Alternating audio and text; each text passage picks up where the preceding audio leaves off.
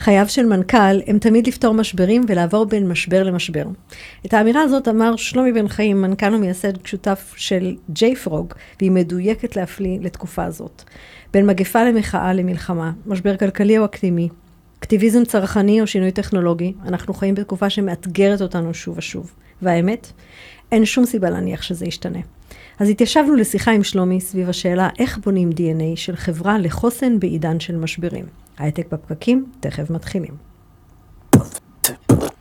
הייטק בפקקים, מבית Startup Nation Central.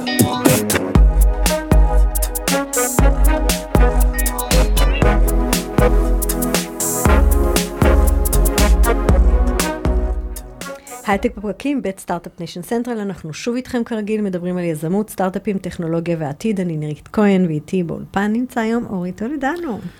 שלום, עבודה תחת משבר. כן. זה באמת הפך להיות, זה היה החיים. It's a thing. כן. כן.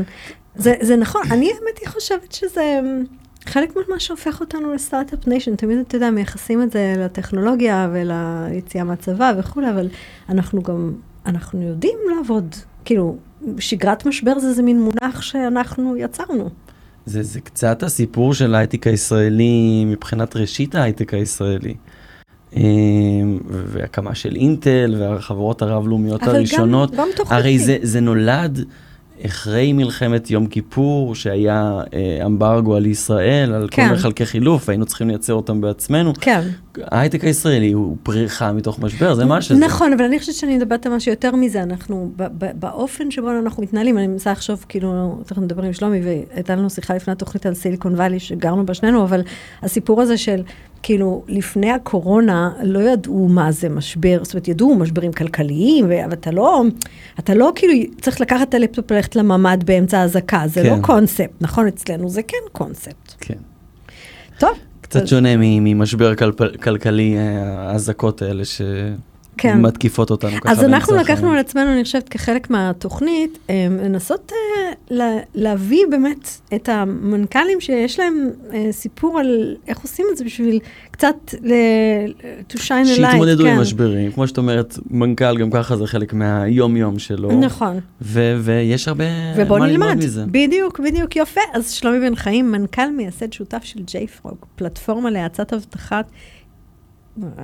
האצה והבטחת עדכוני תוכנה אוטומטית. יצא לי, אה? כן, מעולה, תודה. נסחרת בנזדק יותר מקרוב לשלושה מיליארד דולר, עם מיליוני משתמשים, מעל שבעת אלפים לקוחות ברחבי העולם, ביניהם רוב החברות המובילות ברשימת פורצ'ון מאה.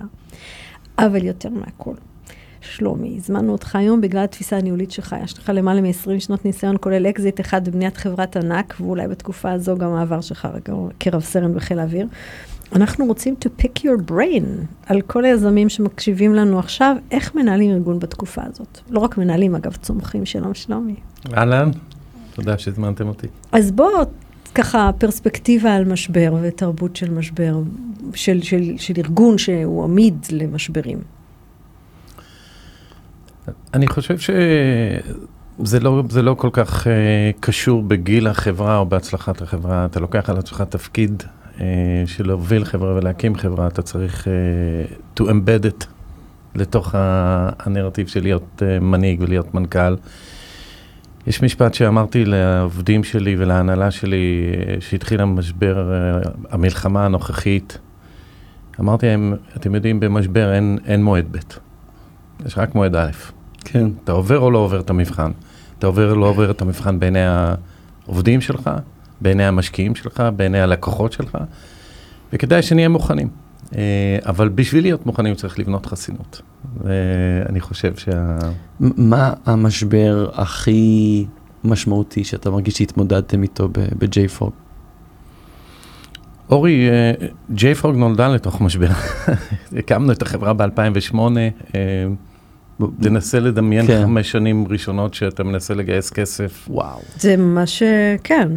איזה זמן לא להקים חברה. זה זמן לא להקים חברה. כן. אבל לא הצלחנו לגייס כסף עד אלפיים ושתים עשרה, סוף אלפיים ושתים עשרה. יותר מ-מאה וחמישים פגישות עם וי סי'ס בכל העולם. הגענו ל-וי סי'ס בצרפת ובגרמניה, דברים שלא... שזה אגב אחרי סיד וניסיתם לגייס ראונד איי בכל הזמן הזה? זה אחרי אנג'לס, כזה פרוגס אנד פמילי, מה שקראנו. וזהו, ושם זה נעצר. אז איך בכלל מחזיקים? זהו, בדיוק, בוא נשאר שם, כי אני חושבת שיש לנו המון אנשים שמאזינים לנו עכשיו, שזה הסיטואציה שלהם. ארבע שנים בלי לגייס. נכון, חמש. חמש שנים. איך מתעקשים כאילו להרים ידיים בתקופה כזאת? תראו, צריך להסתכל במראה ולשאול לדעתי שלוש שאלות. וזה רק על דעתי, על בסיס הניסיון שלי, לא בהכרח פה פלייבוק. אחד, האם אתה מוקף באנשים הנכונים? שתיים, האם הפתרון שלך הוא באמת pain solver, האם הוא אמיתי, או זה משהו שדיברתם ביום שישי בארוחת ערב, אתה והחבר בהחלט שמגניב לפתוח סטארט-אפ? ושלוש, האם יש בך את האופטימיות ואת החסינות להיכנס למהלך כזה? כי אלפיים ושמונה מבחינתי זה היה רק פרק א' ברשימת המשברים של JFrog. ואני בטוח שכל מנכ"ל שישב פה יגיד את אותו דבר. אחרי זה יש את המשברים של הצמיחה, ואחרי זה יש את המשברים של ההנפקה, ואחרי זה משברים של מלחמה, ואחרי זה... יש משברים, ברוך השם, לא חסר לנו. לא, זה, זה נכון, אבל זה מעניין מה שאתה אומר, כי אתה יודע, אנחנו... אולי בגלל שיש פה המון יזמים היום שנולדו לתקופה שבה כסף הגיע עם פאורפוינט. כן.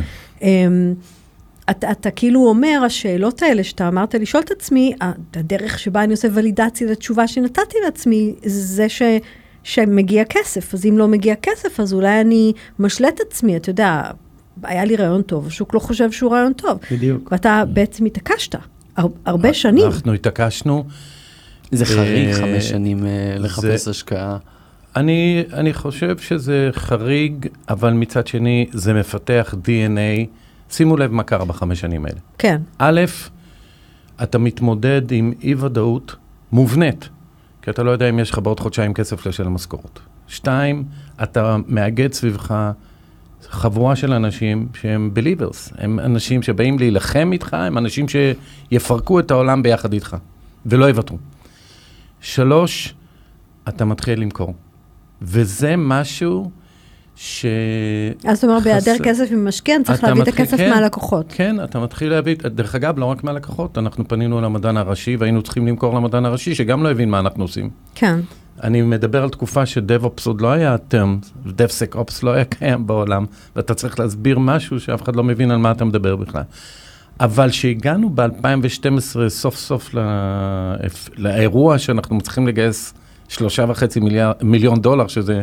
מצחיק היום במונחים של הייטק, אנחנו היינו כבר חברה עם מאתיים לקוחות, אנחנו כבר היינו חברה עם עשרים עובדים, היינו חברה שכבר גיסה כסף מאנג'לים, היינו חברה שחברה, ולא פאורפוינט.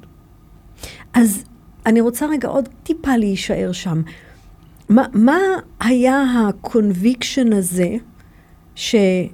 שלמשל, אתה אומר, אני צריך אנשים שיסתערו איתי על העולם, ו- וזה לא רק um, פאונדרים, כי אתה כבר צריך אנשים, אתה צריך אנשים, ו- ואת, ואתה לא מבטיח להם שאתם תשרדו. נכון. אז מה מאפשר את זה? מה, מה אתה, אם אתה מסתכל היום אחורה, ואתה מסתכל אולי אפילו על כל האנשים שאתה עכשיו יכול לעזור להם לחשוב קצת אחרת על הסיטואציה שהם נמצאים בה, כי באמת יש פה דור שלם שלא מכיר את הקונספט הזה. כן. אני תמיד אומר שהחברה שלך, לא משנה כמה גדולה היא תהיה, היא תהיה תוצר של ה-עשרים האנשים הראשונים שהקימו אותה. לא הפאונדרים, ה-עשרים האנשים הראשונים שהקימו אותה. מה שקורה בתקופה כזאת, זה בנייה של גאוות יחידה. אני יודע שביזמות ישראלית אנחנו מדברים בהרבה מאוד מונחים צבאיים, אבל זה מאוד נכון. גאוות יחידה, נקרא לזה קלצ'ר, נקרא לזה די אן איי, אבל גאוות יחידה זה אותו דבר. קלצ'ר קוראים לזה בקליפורניה. אני קורא לזה גאוות יחידה, כי בסוף מדובר על הלוגו של החברה, על החולצה, ואתה רואה את זה באופן ספייס, כמה אנשים באו עם החולצה של JFrog. אתה רואה את זה באיך שאתה נראה בכנס, כי שאתה הולך לכנס, לשאלה טכנית, אתה הולך לכנס בינלאומי בעולם עם עשרת אלפים משתתפים בלס וגאס, אתה לא באמת חברה של עשרים איש. אתה מה שאתה בוחר להיות. אתה יכול להיות חברה של מיליון דולר, ואתה יכול להיות חברה של חמישים מיליון דולר. אתה מה שאתה בוחר להיות. זה סדר עדיפויות שאתה עושה. זה המוכוונות למחירה, ולא רק לפיתוח.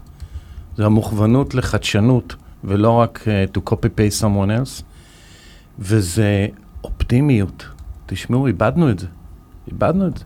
איפה אופטימיות? אופטימיות נגמרת באם משקיע, אה, השקיע ביולו. תנסו לעבור. טוב, זה קונביקשן, אתה מדבר על, אה, כאילו, באמת, אמונה אני... עמוקה ב- ביכולת שלי. הם, בגלל זה שמתי את הדגש על שלושת האלמנטים. בצוות כן. שלי, במוצר שלי וביכולת שלי. לא שלומי, אלא שלי כיזם. ועם זה אתה הולך הלאה. תנסו לעבור מאה וחמישים פגישות שאומרים לך... it's not you, it's us, ו- ולא חוזרים אליך. כן, זה... זה... אני, אני לא מבין איך, איך היה לך כוחות מאה וחמישים פגישות וחמש שנים. אה, אתה מרגיש שמשהו מהרקורד הצבאי שלך, חיל אוויר, hmm. היה איזשהו חלק מזה, הרגשת אותו ב- בשנים ה- היבשות? אני... אתה יודע, כשהייתי בחיל האוויר, היה סלוגן, חיל האוויר אצלי בנשמה, ולא הבנתי אז כמה, כמה החייל הכניס את זה באמת לנשמה שלי. הרבה מאוד דברים שאני עושה היום, אני רואה, מה שקרה, את, את התשתית הצבאית שקיבלתי, במיוחד איך אתה מתחקר אירועים, איך אתה מתכנן אירועים, אתה מכין תוכנית חירום, למרות שאין מצב חירום, אתה, אתה, אתה חושב אחרת. יש לכם תוכניות חירום? בוודאי, אנחנו עכשיו הוצאנו לפרק. עכשיו תוכנית חירום? כן, אנחנו עכשיו בתוכנית חירום. מה יש ש... בתוכנית חירום כזאת?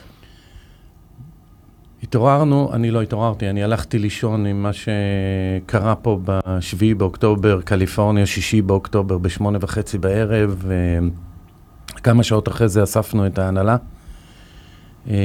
והפעלנו, עשינו אקטיביישן ל-בי סי פי שלנו, ה-Business Continuity Plan. בתוכנית חירום יש שלושה אלמנטים מרכזיים. אחד זה תקשורת פנימית. תקשורת פנימית זה עמוד השדרה של כל תוכנית חירום. אין לך את זה? אין לך טעם. אתה אינדיבידואל שמנסה לשרוד. תכנס לממד. אין לך יותר מזה. שתיים, זה המשכיות טכנולוגית.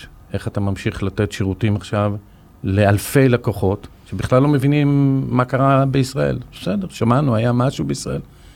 בתשיעי באוקטובר הם התחילו להבין מה שאנחנו כבר ראינו כמציאות.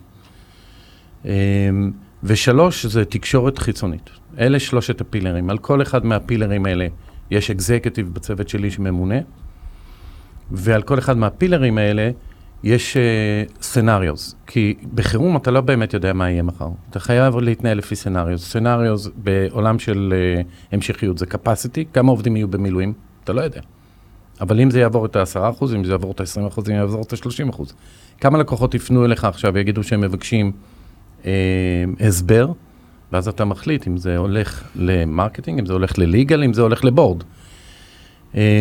וכמובן, חס ושלום, כמה עובדים נפגעו לך. כי, כי זה כבר לא כמה עובדים במילואים. זה כבר מנטלית כן. שובר חברה. תגידי רגע שנייה אחת, בוא, בוא נחזור אחורה. באיזה שלב בהיסטוריה שלך, בפעם הראשונה, אמרת טוב רגע שנייה, בלי קשר לביזנס ומחירות וכסף וגיוסים ואנשים, צא להקים, דרך לייצר תוכנית חירום. אני, ב-אלפיים ואחת הקמנו את אלפא סי אס פי בישראל, ושלושה חודשים אחרי זה... זה ספטמבר אחת עשרה? בדיוק. ב-אלפיים ושמונה הקמנו את JFrog, ושלושה חודשים אחרי זה היה משבר הסאב-פריים. חבר'ה כבר הפסיקו לבקש ממני להקים חברות. עם הקרמה הזאת. מזמן המשברים, כן.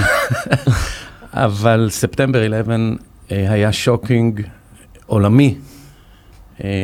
אני זוכר שפתאום טיסות, זה כבר לא היה דבר בטוח, ודברים שהם האלמנטרי, כמו שהיום, אתה אומר, זה רק אלמנטרי לשלוח את הילד לבית ספר, ופתאום אתה אומר, רגע, אולי זה לא. ושמה... אני לא יודע אם אתם זוכרים את התקופה הזאת, אני נראה לי יותר זקן. אני עליתי על המטוס ב-שמונה עשרה בספטמבר לפאלו אלטו. אתה מיצה מאוד. עם, ארבעים, עם ילדים ומשפחה לרילוקיישן. אתה מיצה מאוד. אני, אני יכול לומר שאני זוכר שהשתחררתי בשנת אלפיים מחיל האוויר, ולכל חבר שלי בערך היה סטארט-אפ. אתה זורק אבן, אתה פוגע במישהו עם סטארט-אפ בשנת אלפיים. נכון, זו הייתה תקופה מטורפת. תקופה הזויה. אתה גם לא רוצה לעבוד בקורפורייט, אתה רוצה רק לעבוד בסטארט-אפ. ואם אתה לא אחד הפאונדרים של הסטארט-אפ, אתה לא... וכולם עם מזדות וכולם זוכרים את התקופה. ואני יוצא מחיל האוויר, ואני אפילו לא יודע לדבר את השפה. אני אפילו לא יודע לדבר את השפה של הייטק. והלכתי לדבר עם חברים שהם כבר בהייטק, שיספרו לי קצת, שיתנו לי את הנרטיב ההייטקיסטי. וזה היה מאוד אמריקאי, זה לא היה אירופאי, זה היה סטארט-אפ ניישן, אבל די מנטליות אמריקאית פה. וכל ה-אייץ' אר שהיו מסביב היו אייץ' אר נורא אמריקאי כזה, את זוכרת את זה בטוח נרית, הם לבנות קורפורייט לגדלים. כן, למרות שאנחנו בישראל עסקנו אך ורק באקזיטים אז בשנים ההם, זה לא היה לנו קונספט של... גם, איזה חברה אמריקאית, אף אחד לא חושב איזה חברה צרפתית תקנה אותה. לא, זה ברור שלא.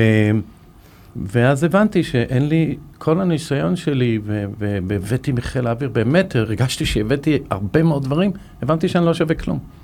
עד שלושה חודשים אחרי, שפתאום בישורת כולם, כולם היו, כולם רצו באותו קצב, אבל שהתחילו דרכים הכלכלות, כמו, אבל אי אפשר לטוס, או אי אפשר לשלוח זה, או עובדים שלנו תקועים בחול, או אנשים לא רוצים לבוא לישראל, או מה זה אומר עכשיו אם זה יחמיר עם אל-קאידה, איך זה יקרה בישראל, איך זה ישפיע על ישראל. פתאום ראיתי ש, שיש ערך לחסינות שנבנית בך אה, ברמת ה-די אן איי, ויותר חשוב, אם אתה סומך על חסינות, אתה כלום חוץ מהוזה, כי מה שאתה צריך במקרה חירום זה תוכנית. אתה לא יודע להגיב למה שיקרה. אתה צריך להוציא משהו מהמגירה, ולהתחיל לשפץ את זה. אז בעצם הדבר הראשון שעשית בתעשייה ההייטק שיצאת מחיל האוויר זה לבנות תוכניות... היינו ארבעה אנשים חברה עם נהלים של חיל האוויר, כן. עכשיו זה מסביר את זה. עכשיו הבנתי הכל. הבנתי, אבל בפועל זה שירת אותך. כי אנחנו, אתה יודע, גם שמעתי אותך אומר עכשיו, ישראלים שאלו על מה קורה עם ספטמבר אחת עשרה, ועכשיו אנחנו בפליפ סייד של זה, כן, שכולם שואלים מה קורה איתנו, ואם אנחנו נעמוד בציפיות, ואתם חברת תוכנה, אז אתה אומר, טוב, תוכנה זה כאילו בענן, אבל יש מקומות שזה ממש... אנחנו חברת תוכנה מאוד ישראלית, נכון, הכל בענן. כן. אבל מה הנכס שלנו? שמונה מאות עובדים, שמונה מאות עובדים בישראל. ברור. אני ביום השני למלחמה הייתי על מטוס, כי אין דרך למנכ"ל חברה, שה-אר אנד די והפרודקט והספורט וחלק מהסיילס וחלק מ... חלק גדול מהחברה נמצא פה. אין פשוט דרך לנהל את זה מקליפורניה. כן, אז אתה, אתה בעצם התחלת לדבר באמת על המרכיבים. אתה אומר, קודם כל, תקשורת, כאילו, כלפי האנשים. אגב, גם הגעת לארץ, אם בקורונה המטרה הייתה לעבוד מרחוק טוב, אני חושב שפה המפגש הפיזי, להגיע למשרדים, דווקא להביא אנשים למשרדים, זה נראה לי הם מגיעים? כוח אדיר. אורי, אחד מהדברים הראשונים שעשינו, כחלק מתוכנית החירום, אתם זוכרים שאמרתי לכם, אתה נכנס למצב חירום, אתה לא חושב, אתה מוציא מהמגירה משהו, אתה מפעיל, ואז אתה מתחיל להתאים את זה. חלק מתוכנית החירום הייתה, זה קרה, אני מזכיר לכם, בסוף שבוע. כן. ביום ראשון לא חזרו למשרדים נכון. ב-JFrog, בתל אביב ובנתניה. בכל העולם כן, אבל לא בתל אביב ובנתניה, כי אף אחד לא הבין אם זה ממשיך להיות חמשת אלפים טילים ביום, כן. או שזה כבר אירוע מסוג אחר. אנשים גם, אה, אה, בצדק, איבדו את הביטחון לנסוע לצאת מהבית. כן, כן, השבוע הראשון הייתה סגירה. אז ביום ראשון המשרדים לא נפתחו בכלל.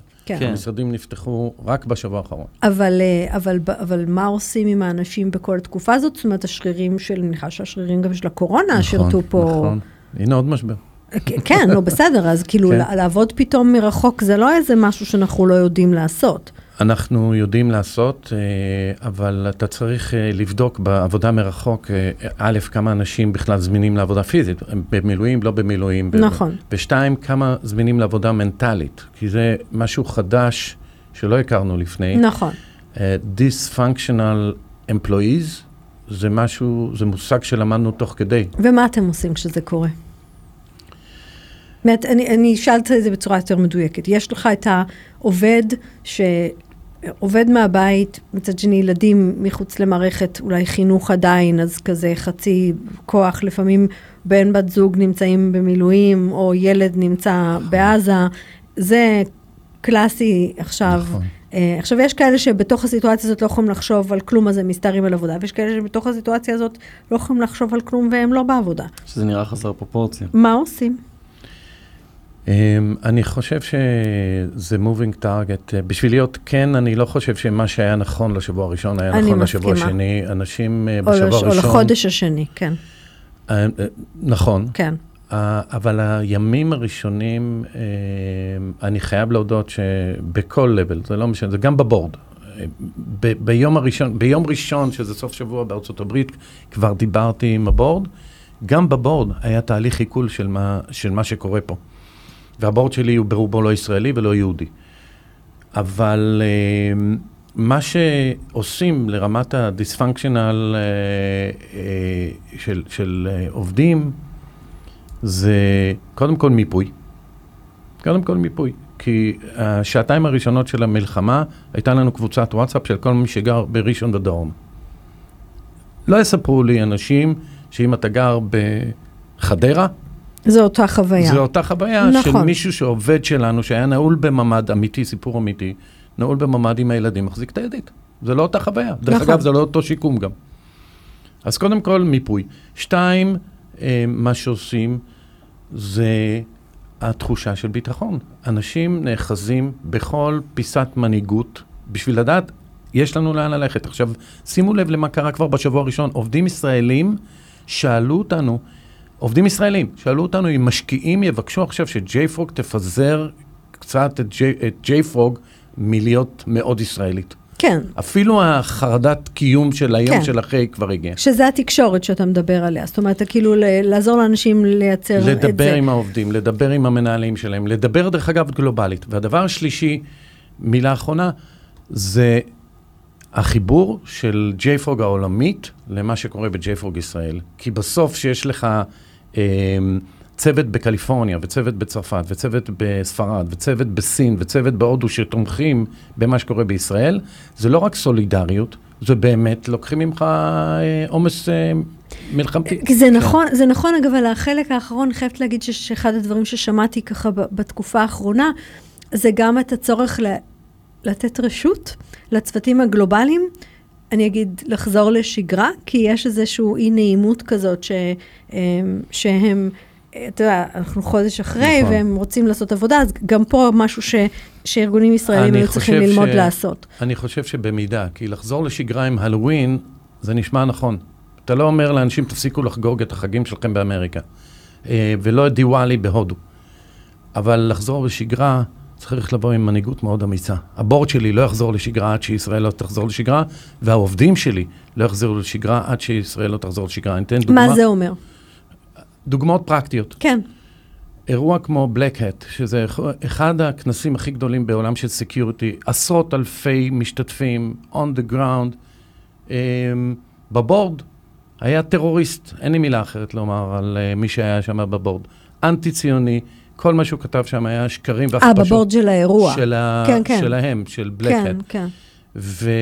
ובאחריות מלאה, um, יש מספר מנהיגים שבעולם ההייטק הישראלי, במיוחד שפה זה מעצמת סקיוריטי. נכון.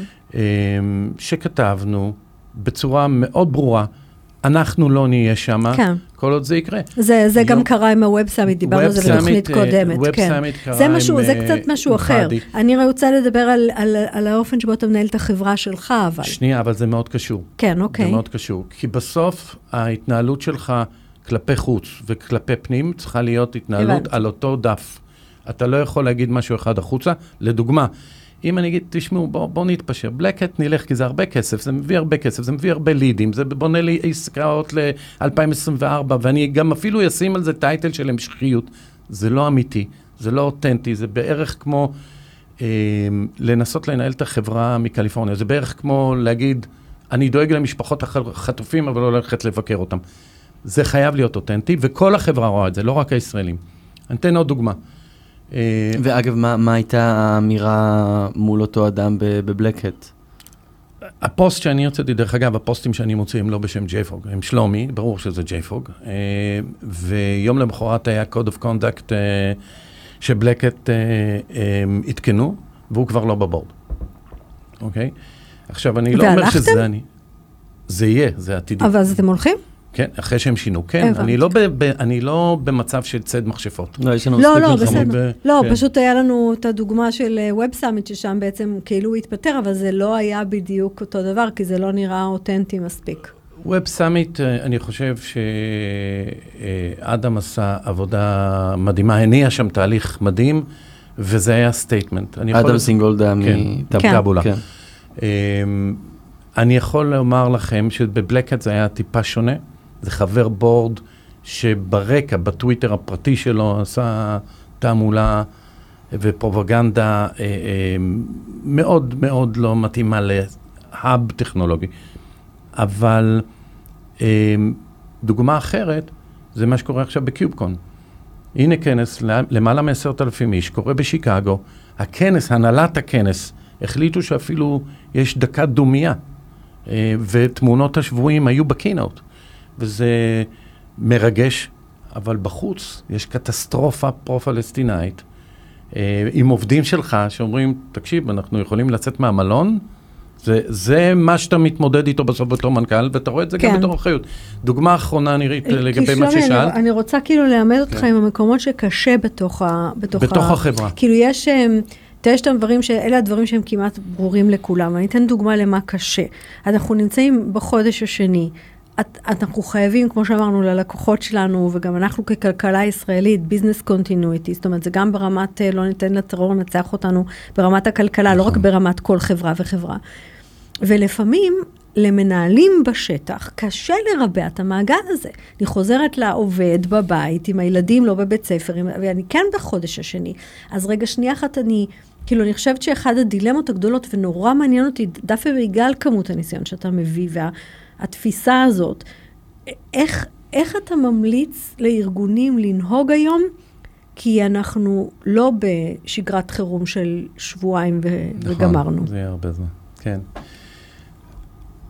אני חושב שמנהיגות, קודם כל מנהיגות היא לא יכולה להיות של מנכ"ל.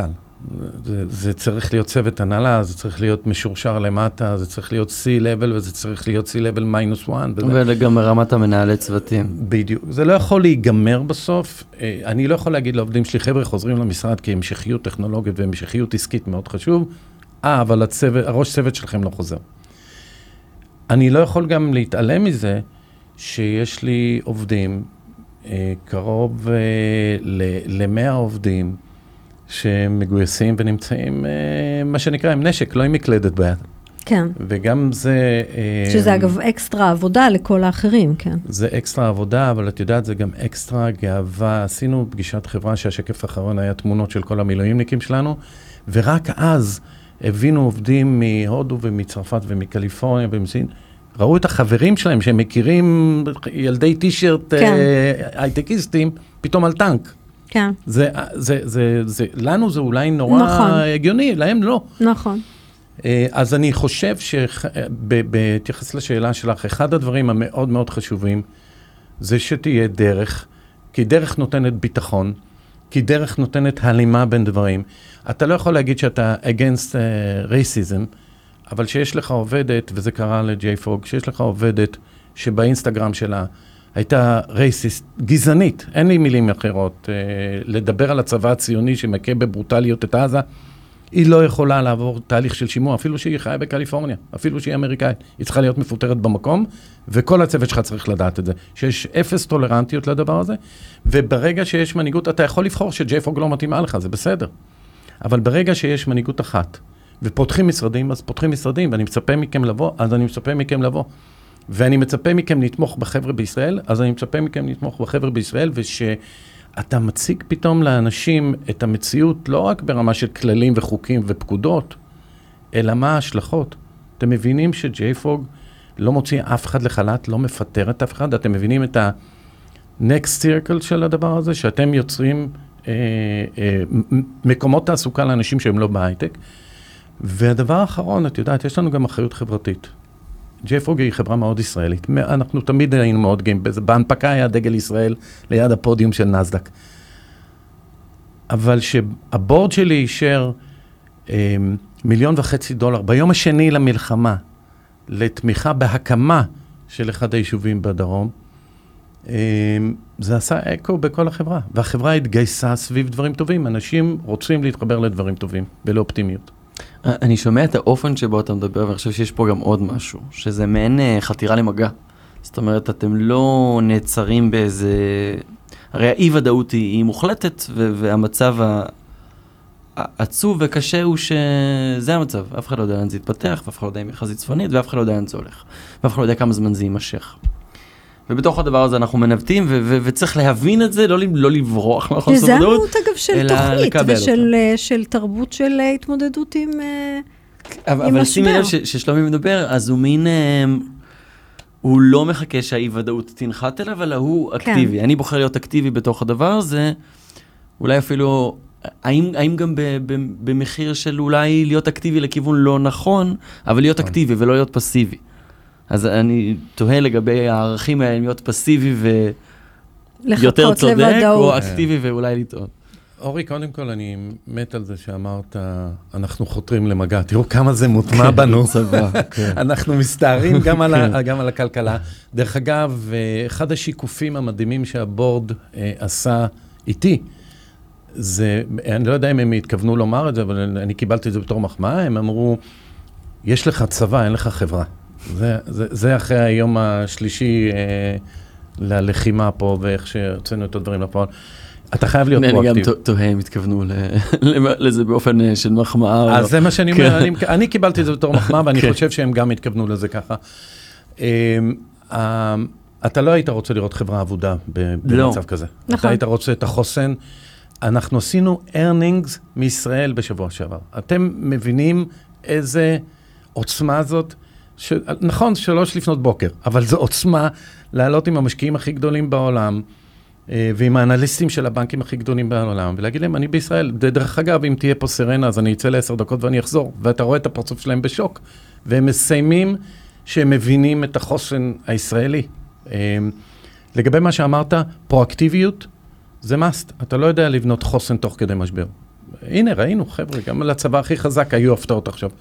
תבנה בבקשה, כמה שאתה יכול, ואז תתנהל לפי סנאריוס. זה, זה בעיניי, אני חושבת, אולי הסיכום הכי חזק של, של השיחה הזאת, ושל המסר באמת שלך, שאתה אומר, בעצם התחלת את הקריירה שלך, ב, בלבנות את הנהלים של, ה, של, של המשבר, לפני שלצורך העניין, איתה שם, מכרתם חברה עם מוצר, ו- ו- והנה היום היכולת להוציא את זה כאיזשהו די אן איי אוטומטי ו- ולדעת לעדכן את זה לפי מה שצריך, זה כוח מאוד חזק. גם מה המחיר שנשלם אם תהיה לנו תוכנית כזאת? שבמקרה הכי גרוע לא קרו דברים נוראים? אחלה. לא, אבל הנקודה היא שהם לא צריכים להיות נוראים, אגב, משבר, זאת אומרת, יכול להיות קורונה ומלחמה, אבל גם משבר יכול להיות מחר איזשהו שינוי מאוד מאוד גדול שלא צפינו. אנחנו חברה שיצאה להנפקה בקורונה, אנחנו חברה שחובה עכשיו מלחמה, אנחנו חברה מאוד ישראלית, אני חושב שזה מוטמע בנו, וכדאי ומומלץ שנהיה פרואקטיבי. אני צוחק וחושב על הסיפור שלכם בהקשר של משברים עולמיים, אז הוקמנו ב-אלפיים ושמונה. הנפקנו בקורונה. כן, טוב, זה, שלומי, אני מאחלת לכם שבפעם הבאה אפשר יהיה לדבר על באמת הצעד הבא והגדול שהוא קרה בתקופה של... אמן. קרו גם הרבה דברים טובים בתקופות טובות. בטוח. וגם פה הבוקר, זה דבר טוב לחוסן ישראלי, שאנחנו מדברים בחיוך כבר על איך מתנהלים אחרי המשבר הנוכחי, ומתכוננים למשבר הבא. בלי שום ספק. תודה רבה, שלומי בן חיים, מנכ"ל ומייסד שותף של JFrog. אורי, דקה לפני שנמשיך, אז... אני... יש לי חבר שאומר כל הזמן, זה לא זמן להגיד את המשפט הזה, אבל הוא אומר, כל אחד יכול להיות קצין. הוא מתכוון להגיד, אה, לא צריך איזה... הוא אומר, כאילו, אתה יכול להסתדר שם מערכתית, והוא בעצם אומר, אני מכיר הרבה אנשים לא מוכשרים גם שהם קצינים. ו... תמיד אני חושב שעבור יזמים זה לא ככה. עבור יזמים אתה צריך כל הזמן להתאים את עצמך ולהיות גמיש. והאנשים הכי מרשימים ומרשימות שפגשתי בחיים שלי, הרבה מהם יזמים ויזמיות. ו...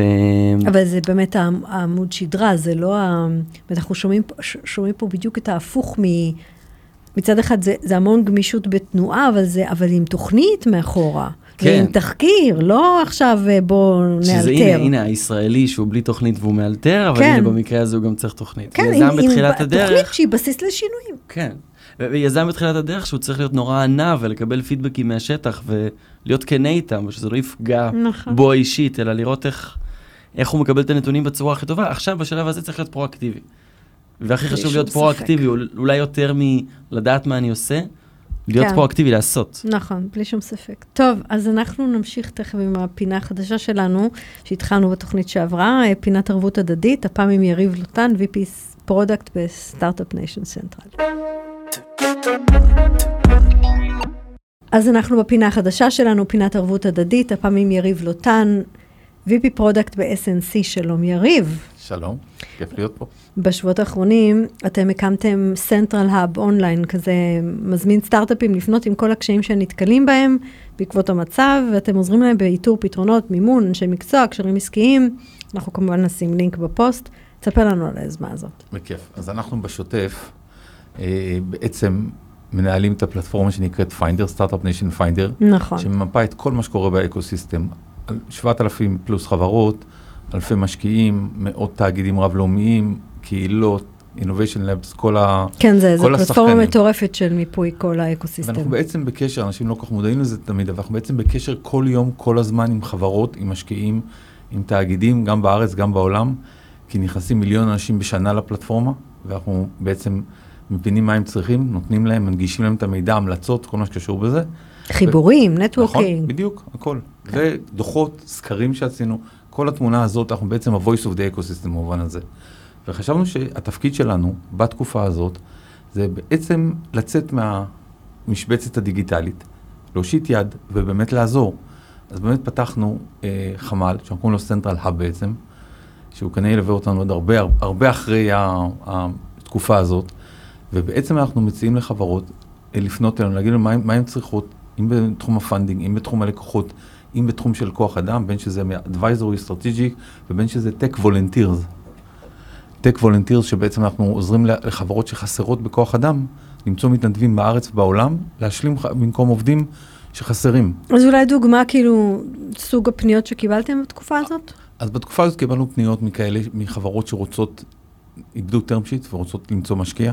כן. ועשינו את החיבורים. ואז איך עושים באמת, קשה למצוא משקיעים עכשיו. מאוד קשה. אז הנה, פנינו לאלפי המשקיעים שמרשומים לנו בפלטפורמה, בעולם אגב, לא בארץ, בעולם, ואמרנו להם, רבותיי, זו תקופה מצוינת, עשינו מחקר דרך אגב, חלק מהפעילות שלנו, מחקר שהסתכל על צוק איתן, על מלחמת לבנון השנייה, וראינו שחברות, דרך אגב, מנכ"ל ג'ייפרוג שהיה פה, נולד מהמחקר הזה, כי זו הייתה חברה שעלתה כהצלחה בתקופה שהשקיעו בצוק איתן. וזיהינו את המקרים האלה, ובעצם הוצאנו מסמך שמסביר, ועוזר לחברות אגב, הוא מסמך לחברות, לתקשר למשקיעים שזו תקופה טובה להשקיע, ובדיוק עם אותו רעיון, אותו מסמך. למה זו תקופה טובה להשקיע? בדיוק, חייבת שספר לנו. בגלל שכשמסתכלים על הנתונים, אז אנחנו רואים שבתקופה הזאת חברות שהשקיעו בהם, ממש ברבעון או בחציון של, של המלחמה, צוק איתן ו- ו- ולבנון השנייה, החברות האלה הגיעו באחוזים יותר גבוהים לאקזיטים, ל-איי פי או, ל-אם אנד איי, לחלקם יוניקורנים בערבות הימים. אז אנחנו מסתכלים על האחוזים, ואחוזי ההצלחה היו יותר גבוהים בחציונים האלה, ביחס לחציונים לפני ואחרי. אז זה צד אחד. אה, הסתכלנו על, ה- על היקף ההשקעות, אנחנו יודעים שהוא גדל באופן כללי, אז התקופות האלה לא, בוודאי לא עצרו, וגם הסתכלנו על חברות שנולדו בתקופה הזאת, ממש הוקמו בתקופה הזאת, כן. וגם שם ראינו אחוזי הצלחה יותר גבוהים, מאשר בתקופות המקבילות, בחציון לפני ואחרי. אנחנו יודעים להסביר למה? לא, לא בטוח שאנחנו יודעים להסביר, חוץ מה שאולי הרעב הזה שלנו להקים. אז הם כאילו לעשות... מציידים את, ה, את הסטארט-אפים עם המידע הזה, כדי שהם יוכלו להראות ל... נכון. ל... בעצם למשקיעים שבהיסטוריה, נכון. לא... תקופות כאלה לא... לא... שה-Ecosystem delivers no matter what. נכון. גם כאן. כן. ועם אותו, אותו מסמך, פנינו בעצם לאלפי משקיעים, והזמנו אותם, אם זה מעניין אותם, לקבל מאיתנו המלצות על חברות טובות שמגייסות ועם הזדמנות טובה, וקיבלנו עשרות כאלה. יש שיתוף פעולה מהמשקיעים בחול? כן, כן, חזרו אלינו מילוא, הגדירו לנו מה הם רוצים, והתחלנו כבר להביא לנו המלצות, וחלקם כבר ברמה של אינטרודקשן בין המשקיע לבין החברה. זה אגב מעניין, אז למה לא לעשות את זה בשגרה? בדיוק אמרתי, אנחנו נמשיך את זה כנראה הרבה אחרי. אוקיי, ומלבד באמת... חיבור למשקיעים. כן, כספים שנעלמו עם כל מיני הבטחות שהתעדו להם, איזה עוד... אותו דבר אנחנו עושים גם עם חברות, לקוחות, בתי חולים שאנחנו מחברים אותם לחברות הלטקר למשל, זו דוגמה נוספת, בדיוק הבוקר אנחנו עושים עוד שלושה ארבעה כאלה, מתוך פניות שהגענו. ומצד שני אנחנו גם עושים מהם חיבור בין סיניור אדוויזורס, באמת אנשים בכירים, אנשי עסקים, אנשי השקעות בכירים בעולם, שהביעו רצון לעזור, ואנחנו עושים את המצ'ינג הזה בין חברות לרוב בשלבי הצמיחה, ש- שאנחנו בעצם עושים להם את החיבורים האלה, כדי שהם ילוו אותם. זאת אומרת, בעצם אתה אומר, אם, ה- אם אנשים מחול אומרים, אנחנו רוצים לעזור לישראל, אתה יודע, במקום עכשיו בואו ללכת לקטוף תפוחים. שזה חשוב, אגב. כן. שזה כן. חשוב, כבתור לא, מי, בתור מי ש... לא, אני כבר פעם שנייה, אני צוחק על, על זה, ש... על, על הכתיף, על כל הידיים שלי, להיות בחתכים של לימונים. נכון, אצלי, לימון. כן, לא בסדר, אבל, אבל השאלה היא באמת, מה, איפה ה... הכי הרבה value אתה יכול לקבל, ובתוך ה, בתוך האקוסיסטם שלנו, אתה אומר, אם יש אנשים עם יכולות מחול, שיכולים לבוא ולעזור לאקוסיסטם שלנו, זה הדרך לעשות את זה. נכון, יש מנה, תקשיבו, יש מנהלי קרנות, שותפים בקרנות מאוד גדולות בעולם, שהביעו רצון, הגדירו איפה, איפה הם חושבים שיכולים לעזור יותר, הם פשוט, אנחנו מחברים אותם, הם פותחים את הרולודקס, מפנים ללקוחות, מפנים לחברות שיכולות לעזור, מפנים למשקיעים רלוונטיים לחברות, לא תמיד זה הם עצמם, ומגלים המון פתיחות בקטע הזה, וכנ"ל לגבי משקיעים עצמם, פשוט חזרו, אמרו לנו, אז זה צד אחד. הצד השני, כמו שאמרתי, אנשים חסרים. א', בגלל שאנשים במילואים. נכון. וגם כי אנשים לא מתפקדים כולם באותו מידה. אז מה עושים? אז יש שלוש יוזמות שאנחנו עובדים איתן. אחת בחול, בארצות הברית, שמספו למעלה מ-שלושת אלפים וחמש מאות מתנדבים מתחום הטק. זה מטורף. תחום הסטארט-אפ, קוראים לזה Startup Reserves for Israel. כן. אס אר איי. אני אתמול ראיתי שהגיעו לפה קאובויים. נכון, נכון, נכון, ראיתי גם כן, נכון. גם מתנדבי טק. כאילו, מה זה אומר? שיש להם די ג'וב בהייטק בארצות הברית, והם מה, לקחו חופש בשביל לעשות פה? לא, הם מוכנים לתת איקס שעות, כל אחד ידיר כמה שעות. חלק יותר פנויים, חלק פחות. איזה תפקידים ממש ברמה הדאטה אנליסט. אבל זה ריאלי להכשיר אדם לאיזה עבודה. אני לא יודע להגיד את זה. כאילו, המורדיג נראה לי מה זה קשוח. אתה יודע, אני חייבת להגיד לך שאחד מה... זה באמת עכשיו אני על הסופקס שלי, הסיפור הזה של לפצח, לפרק תפקידים למשימות. זה קריטי לארגונים בתקופה הזאת. קודם כל, בוא נודה על האמת, גם סטארט-אפים ישראלים, משתמשים בפרילנסרים הרבה פעמים בתוך האקוסיסטם, נותנים להם משימות. ודבר שני, אם מי שלא ילמד לעשות את זה, לא יצליח לעבוד באמת עם הכוח אדם יותר גמיש. אז סליחה שעשיתי סופבוקס רגע, אבל לגמרי זה... תראו, יהיו תפקידים שיותר קל, ויהיו תפקידים שיותר קשה. ברור. אבל נגלה. משימות, משימות. דברו משימות, לא תפקידים. אוקיי. כי אתה יכול להיות שהבן אדם לא אפשר לעשות את התפקיד שלו, אבל אפשר לקחת משימה מהדברים שלו, ולעשות לאוטסורסינג. נכון. אז אנחנו עושים, עובדים בדיוק אותו גוף, עושים את ההתאמות, מזהים את החברות, פנו אלינו ארבע מאות חברות עד היום, וכל יום מצטרפות עוד ועוד. מטורף. אנחנו, דרך אגב, עם כל חברה, היחידים באקוסיסטם, כל חברה וחברה, יש לה קייס מנג'ר ב-day one. איך מגיעים לזה? שאלו אותי כבר, כי אני חושבת שאבי, באחת התוכנות שעשינו איתו, הזכיר את זה, ומישהו שאל אותי איך מגיעים לזה. בפיינדר, כתוב סנטרל האב. נורא פשוט, נכנסים לסטארט-אפ ניישן פיינדר, כתוב סנטרל האב, נכנסים. איך קוראים לפעילות הזאת? סנטרל האב. לא, לא, לפעילות שלה, למצוא מתנדבים שישלימו כוח אדם. אז יש כמה. שיפנו אלינו, אנחנו עושים את הטיול, כי חלק מהאנשים רוצים אנשים בארץ, וחלק מהאנשים אין להם בעיה עם אנשים בחו"ל. אז דיברת על אנשים בחו"ל, מה, איזה עוד דוגמאות, איך אתה עושה את זה מהארץ, מאיפה אתה מביא אנשים? אז יש גם יש יוזמות נוספות של יזמים אחרים שאספו קבוצה גדולה של אנשי הייטק שרוצים לתמוך. אגב, רובם התנדבו בראש ובראשונה לתמוך ביוזמות לאומיות. חיברנו אותן לערבה, למוקד ערבה של וויקס ומנדי ואחרים. אז אנחנו, שאנחנו גם שם, יש לי, יש לי צוות שמתנדב גם שם, ואנחנו היום מתחילים להסב אותם כדי לעזור גם לחברות.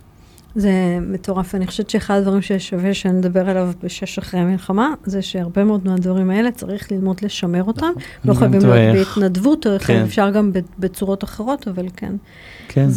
זה בלי שום ספק. אנחנו כבר שנים משווים לטק שייכנס יותר למקומות של ממשל, ולהרחיב את ה... נכון. את הידע הזה למקומות נוספים, והנה קורה קצת. ברשותכם עוד סיפור אחד. אנחנו התחברנו לחיים שני מ-איי ג'י פי, שבעצם רצה שהחברות פורטפוליו שלהם הבוגרות יותר יעזרו לחברות צעירות. ואנחנו עושים... שזה עוד סוג של מאצ'ינג. נכון, אנחנו עושים מאצ'ינג כזה. אגב, יש חברה שכבר אפילו הולכת לקבל אה, אה, סיוע פיננסי מאחת מהחברות האלה לתקופת המעבר, וככה זה עוד דרך של האקוסיסטם להיות יותר מחובר. זה התפקיד שלנו. יפה. זה, לחבר את זה כולם. זה יפה מאוד. זה ממש מקסים. תודה רבה, יריב לוטן, וי פי Product ב-אס אן סי, על הקמה של הסנטרל האב הזה, ואנחנו נשים כאמור את הלינק בפוסט. תודה רבה לכם. תיאור הפרק, אגב, מי שמאזין לנו, שם תמצאו את זה. כן, נכון. תודה רבה לכם ולכן שהאזנתם לנו, תודה לכלכלי, סטארט-אפ ניישן סנטרל, שיתוף פעולה. אנחנו לא יודעים איפה אתם מאזינים לנו, אבל אנחנו מתקיימים גם בפייסבוק לייב שיצא לנו סטארט-אפ, גם בסטארט-אפ ניישן סנטרל וכפודקאסט באפליקציה. קרובה למקום מגוריכם, ואנחנו מזמינים אתכם לפתוח את הפייסבוק שלנו, הייטק בפקקים. תודה לטובה שימנו במילואים עדיין, להדר חיילי, נור קסרי, להפקה של כל מקרים ומצלמות, אורית כהן. תודה לך, אורית טולדנו. תודה לך, נרית כהן. אני נרית כהן, נתראות בפרק הבא.